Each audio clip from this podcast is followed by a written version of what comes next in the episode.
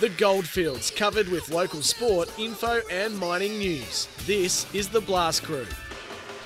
Kalgoorlie Case and Drill, Vivian Street in Boulder are your Goldfields best nuts and bolts holder. And on the warmer days, they're also good for the good squinches. And on the cooler days, they're good for hand warmers, aren't you, down there at Kalgoorlie Case and Drill? Cannot stop mentioning squinches, can you? No, oh, any opportunity I get, the orange ones are the best ones.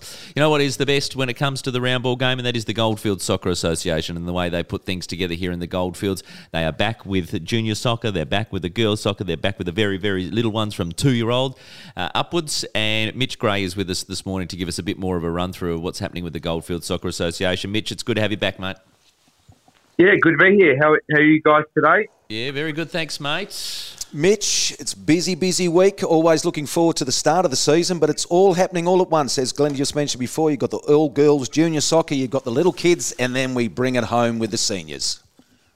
Yeah, it's exciting times. Obviously, it's um, been a couple of months in the process since uh, first took the job. So to finally get some games ahead is um, really good because I guess a lot of the hard work's done right up to the season. So I'm just looking forward to sitting down on Sunday and watching the seniors and, and watching the old girls on Sunday as well. So let's cover off the seniors for this weekend and happening for us tomorrow. Darius Crispler and Josh Burdett are the refs for Boulder City Soccer Club and Celtic Soccer Club. That's the first game for Darius, and then the second game is Cal College and Twin. Uh, just talk us through the ladies, mate, because how have the girls gone in recruiting this year? Uh, yeah, so uh, obviously we've got the first uh, all girls program on Sunday. Um, I think we've got 29 registered girls. Um, so I think there's about 12 standalone, and the rest are from the Saturday competition. So it's a really good start, and um, it's yeah, it's just credit to um, I guess everyone that's put their hand up for it. So it should be a really good day for them. Now, with the seniors as well, mate, who's talking up the talk? You know, normally pre season there's a bit of banter going backwards and forwards to see who is going to be the better on the park. Who's put their hand up this season? Uh, look, I think it's going to be a very, very even competition. Um, I think a lot of teams have lost a couple of players here and there from last year, so I think that'll even up the competition right up. But I couldn't pick one at the moment because I probably haven't seen them all play yet. But um, I'll, I'll, be able to give you a word in a couple of weeks' time. Okay, mate. And then we'll have a few clear results, which will be pretty good. The B grade, uh, we've got Matt Paparo, who'll be refing the Boulder City and Celtic game with Andrew Riley, the Cow College and Twin City. And the A grade, Gabrielle Bastos will be doing the Cow College and Twin City. And James Trail the Boulder City and the Celtic game. Uh, be interesting to see in that Celtic game just exactly the debut of Colin Rule uh, over there to Celtic, making his bit of a change up. Have you managed to observe some of Colin uh, in the last couple of weeks, maybe on the on the sidelines or whatnot, or from last season?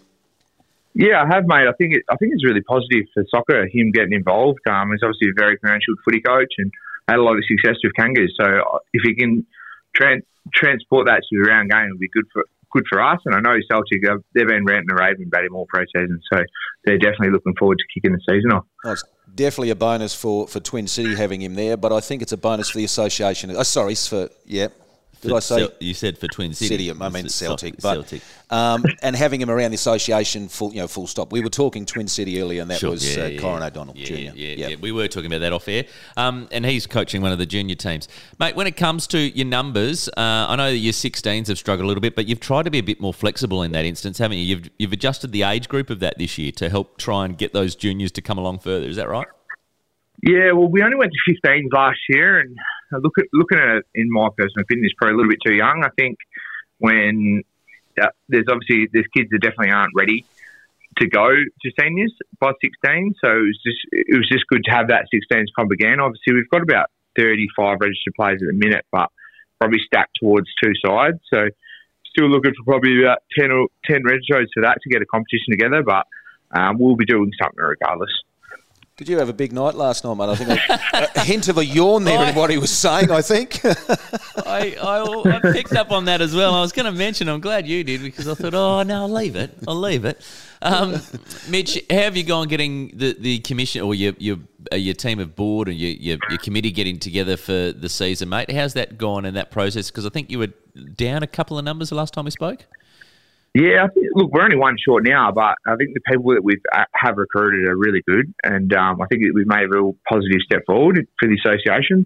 Uh, we're still learning, but and we're just having a you know taking it week by week, I guess, and um, obviously taking a bit more time than in previous years. But I think we'll get better as the season goes on. What about the Little Giants program? How's that looking?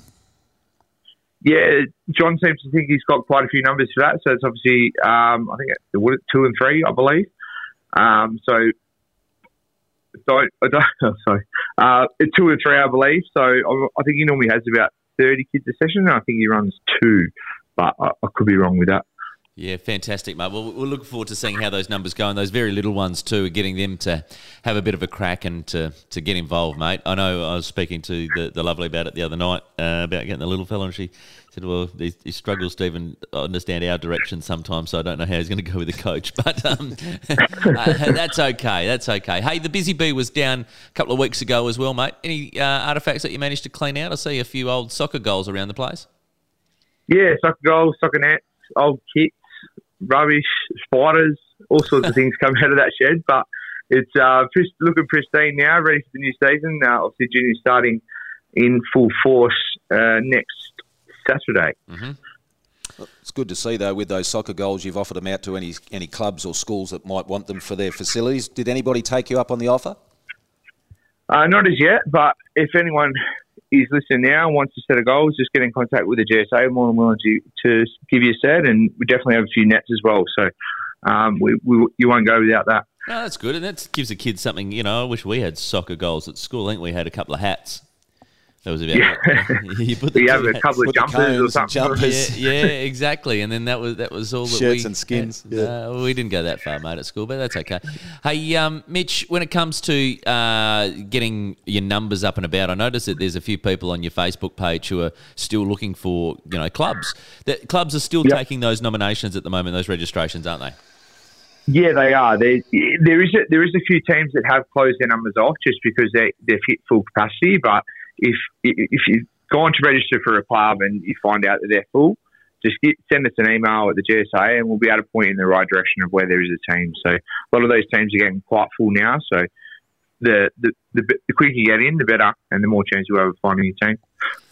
Umpires or referees, I should say, you've got the two, four, you've got the six there representing on the weekend. Uh, have you got any spares? Yeah, well, we haven't done our referee course this year, so Andrew Riley's got the job again, ref coordinator. He's definitely got his work cut out for this week, but hopefully with the influx of regos, I think we should have another about six referees next week. So we're looking really strong in that department this year. And the clubs and, and definitely a few new faces. Sorry, mate. And the clubs are getting behind that too, are they? Because they obviously realise that the the, the, the, way that you have more referees on board, that's the lighter load on a lot of people. But it's also some understanding, as we've found, Louis, talking to a few people on our show, that they go through this course and they have a better understanding of the game. It'd be good to have representation from each team who can probably almost be an advisor to the referees or advisor from the referees to the clubs in that instance. Yeah, absolutely. I think that's uh, you summed it up there perfectly. I think um, the more people go, the better, and the more understanding you have of soccer. I think the beauty about this year with our referees is we've got a couple of people that aren't really involved in clubland. They're just moved to town for work or for whatever reason, and they're getting involved. So it really should make our association, uh, you know, strong in the referee department. Uh, Mitch, there's a documentary that's out. I think it's on Disney at the moment um, for the Matildas. Are you looking that that might have a bit of an impact in helping get some more junior girls involved, or maybe even some senior girls involved? Because we've got a bit of a mix at the moment. We've got netball, hockey, footy, and soccer that have all got um, women's teams, and obviously trying to share that around. But getting more involved in the sport at an early point is probably uh, uh, the the goal, really, isn't it? Yeah, I think I think with the World Cup this year, the Women's World Cup, that's yes. going to be the best thing for soccer. I think um, they're going to do a bit of a tour around WA. Um, there's obviously going to be games in WA, so I think to get exposure like that towards the end of the year, I think it's going to build for soccer and, and really in a positive way. Um, it's probably the one advantage they've probably got over the other sports is the international competition. Mm. Um, so it'll be good to see showcase that in our backyard.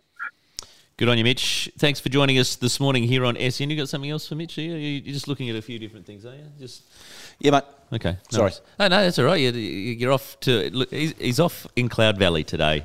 Uh, Mitch, you would uh, you would not believe what I've got to look at over this side of the desk today. I think he, oh, Mitch has seen it all before. He's slept under an air conditioner. you, you have, haven't you? I have, yes. Yeah. Yes. Anyway, that's that's our code. You pick up how you like it, Mitch. Hey, thanks very much for joining us this morning, mate. All the very best of luck with your first round of senior fixtures that are coming up for us this weekend at uh, eleven o'clock. We've got Boulder City and Celtic in the women, and Cal College and Twin in the other game for the women, and that'll continue on with the B grade at one o'clock, the A grade at three o'clock, and we've got the refs there. We've got everyone happening up for soccer. We look forward to the juniors next week, mate. I know it's going to be a busy weekend for you there, but we'll probably catch up in a fortnight's time and keep touching base for the Soccer Association. Thanks for joining us, mate. Always a pleasure. Thanks, guys. Mitch Gray joining us here on SEN. Don't forget our coverage of today's GFL game of the day. We're going to Sir Richard Moore Sports Arena this afternoon. It's Kangas and Railways.